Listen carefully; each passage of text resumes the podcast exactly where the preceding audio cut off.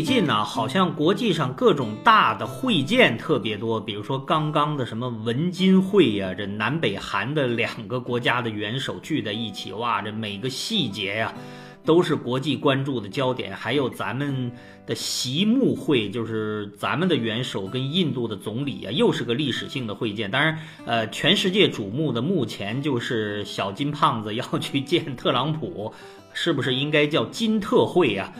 当然，现在又有很多变数的，无论成不成啊，这都要被写进历史里的。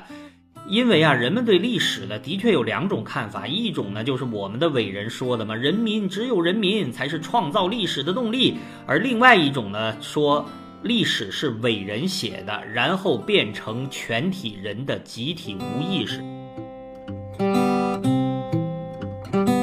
比如说，你去看看古希腊、古罗马的英雄传记，那那英雄人物一举一动、一颦一笑，那历史全都要记录下来。然后就在那同一时刻，那千军万马打仗，死个万八千的，跟没事的一样。因为你们是无名小卒嘛，这所有一切就是围绕着英雄啊。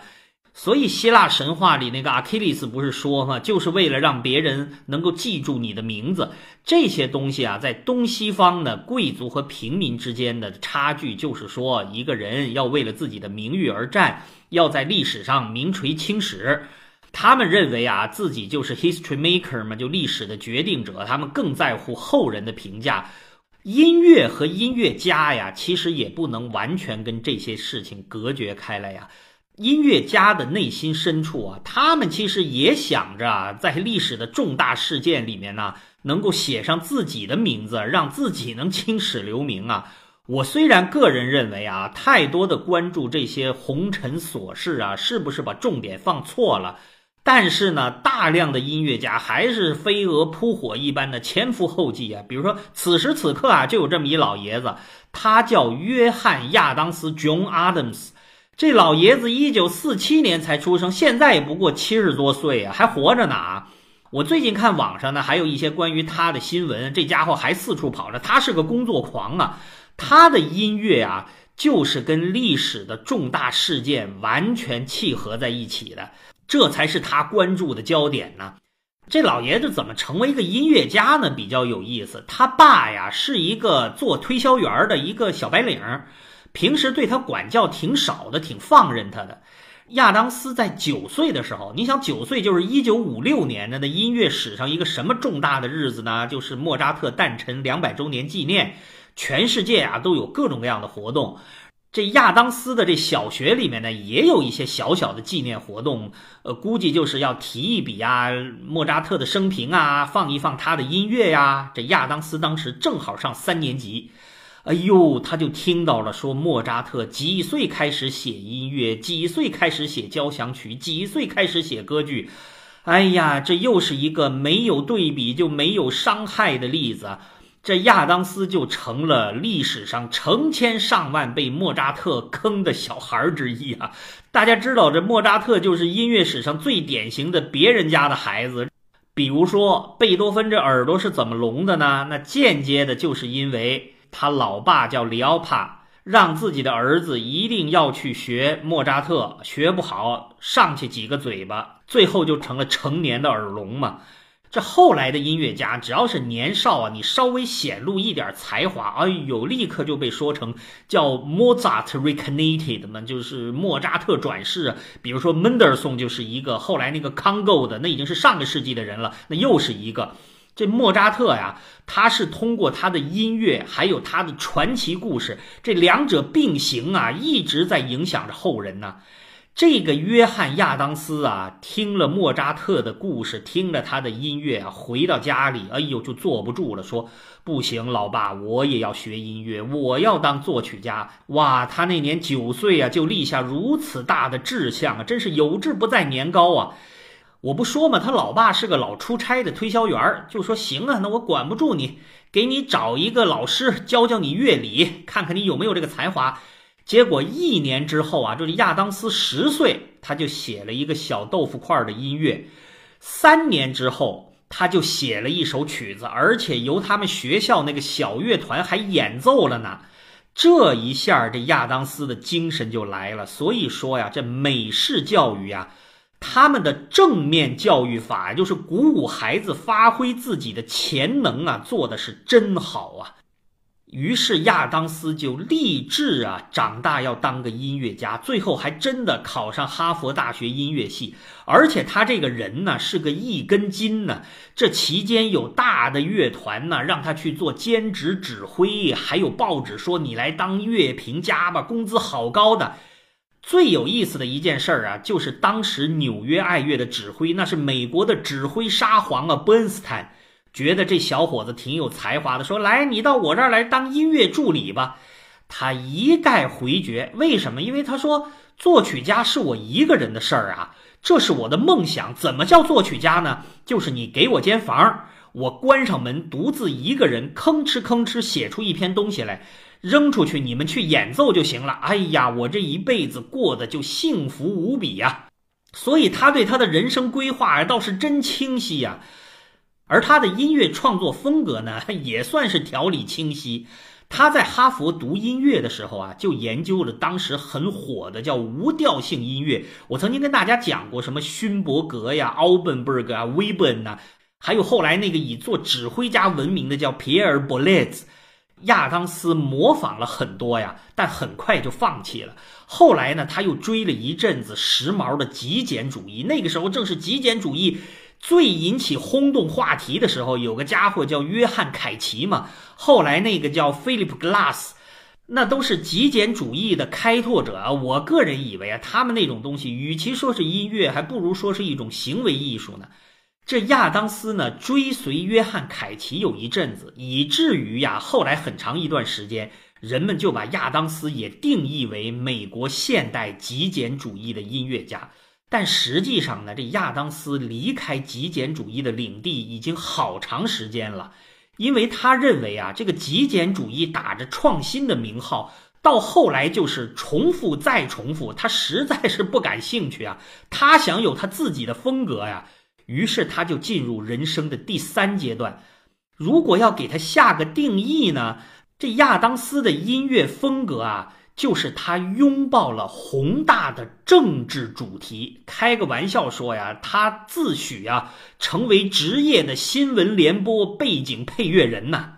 呃，他抓取当时的素材啊，相当敏感。比如说，美国有一次有个恐怖主义者啊劫持了一个游轮，杀了一个犹太老人叫格林豪芬儿。哎，于是他就写了一个剧叫《格林豪芬事件》，当时评价还不错。哎，他就来精神了。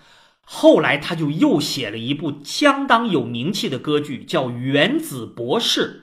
这一听这名字，学理科的朋友应该想到了，诶，那个时代说原子博士是谁呀？对，就是研究原子弹那曼哈顿计划的那位主持人奥本海默博士嘛。在那里面啊，这个亚当斯不愧是一个正直的艺术家呀。他讲到了奥本海默后来受到麦卡锡主义迫害的这些事儿。他还是蛮有这个左派知识分子的正义感的。当然了，所有这些啊，跟他一个著名的歌剧相比啊，就不算什么了。因为他这部歌剧利用的这个事件啊，我要大概是现代政治史上最重要的那几件事之一啊，就是美国总统尼克松访问红色中国，并且建交。约翰·亚当斯这个政治敏感度可真高啊！七二年尼克松访华，七八年他这部作品就完成了。首演的时候啊，据说引起了轰动啊。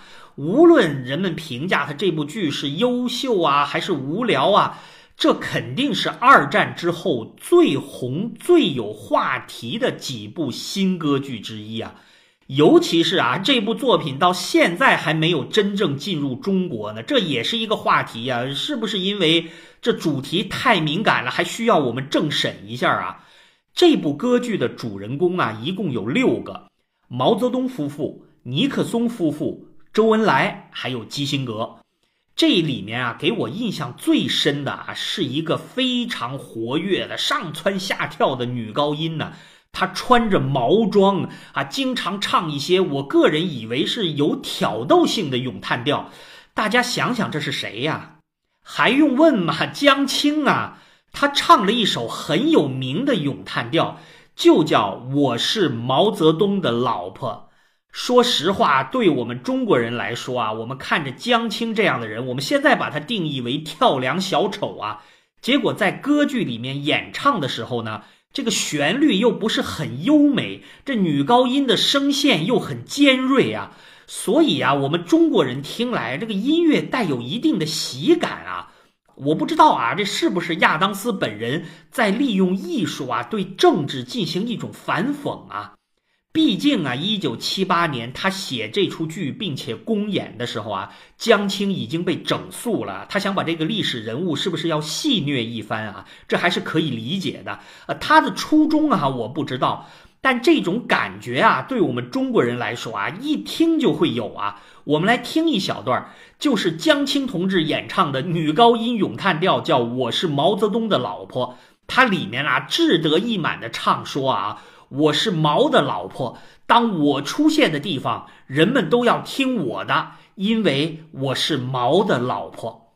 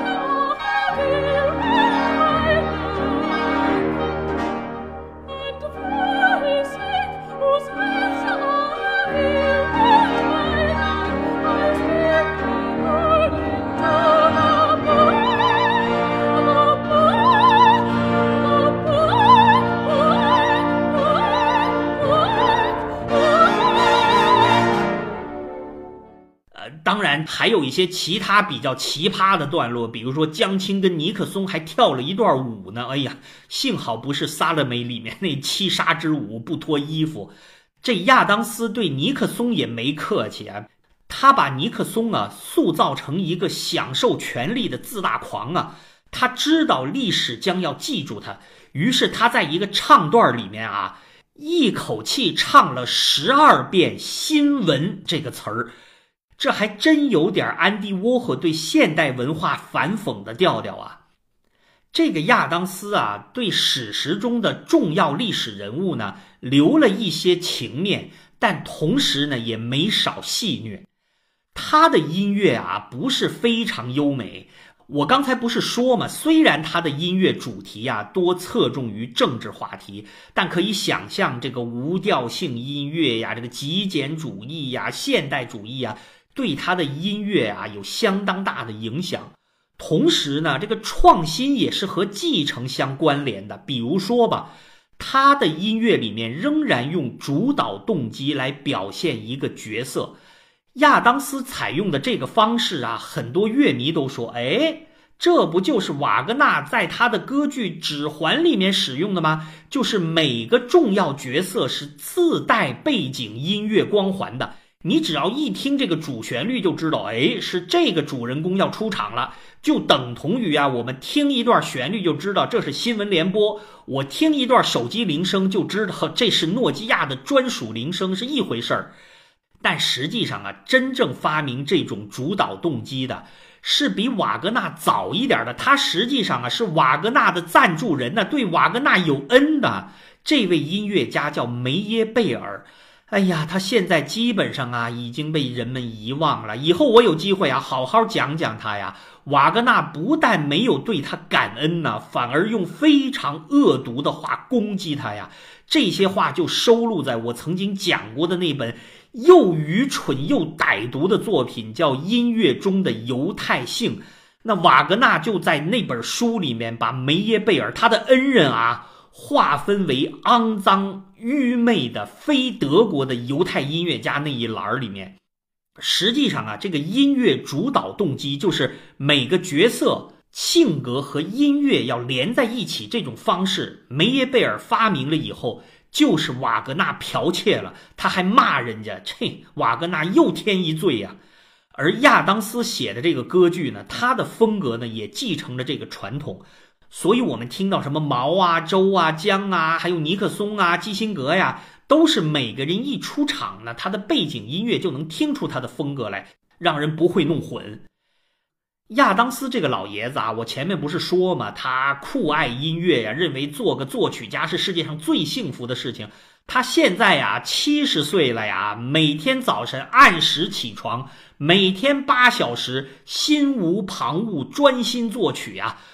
所以他现在啊仍然有音乐作品产出啊。哎，这就让我想起来了，最近这些重要的历史性的会晤啊，尤其是特朗普见金正恩呐。这老爷子知道了，会不会也手痒了？哪天又出了一部歌剧，叫《特朗普金正恩在新加坡》，也未可知啊。那后面就给大家放上这个约翰亚当斯写的《尼克松在中国》这个新歌剧的一些选段吧。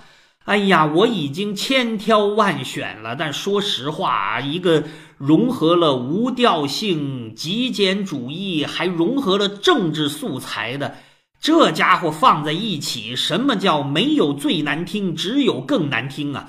呃，当然这是我个人的观点啊。这个无调性音乐我还听过现场演奏呢，哎呀，那个感觉啊，就如同我在牙科大夫那儿接受根管手术啊。反正我个人真是受够了。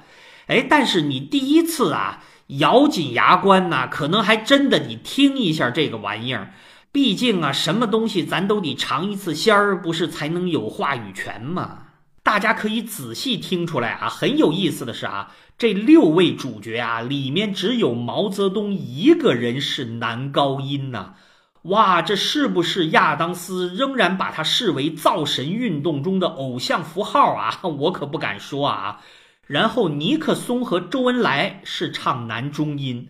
尼克松的夫人和江青是女高音，那位基辛格用的是男低音。亚当斯是不是想表现这家伙工于心计呀？一眨眼一个主意的那种阴郁风格啊？总之吧，这是一部用音乐去贴上历史重大事件的歌剧啊。虽然不是我心中的挚爱呀，但作为一个乐迷啊，我还是衷心的希望啊。亚当斯这位胆大包天的音乐家呀，能比那些现实中和他歌剧里面的政治疯子和自大狂，在历史中的名声留存的更久远一些呀。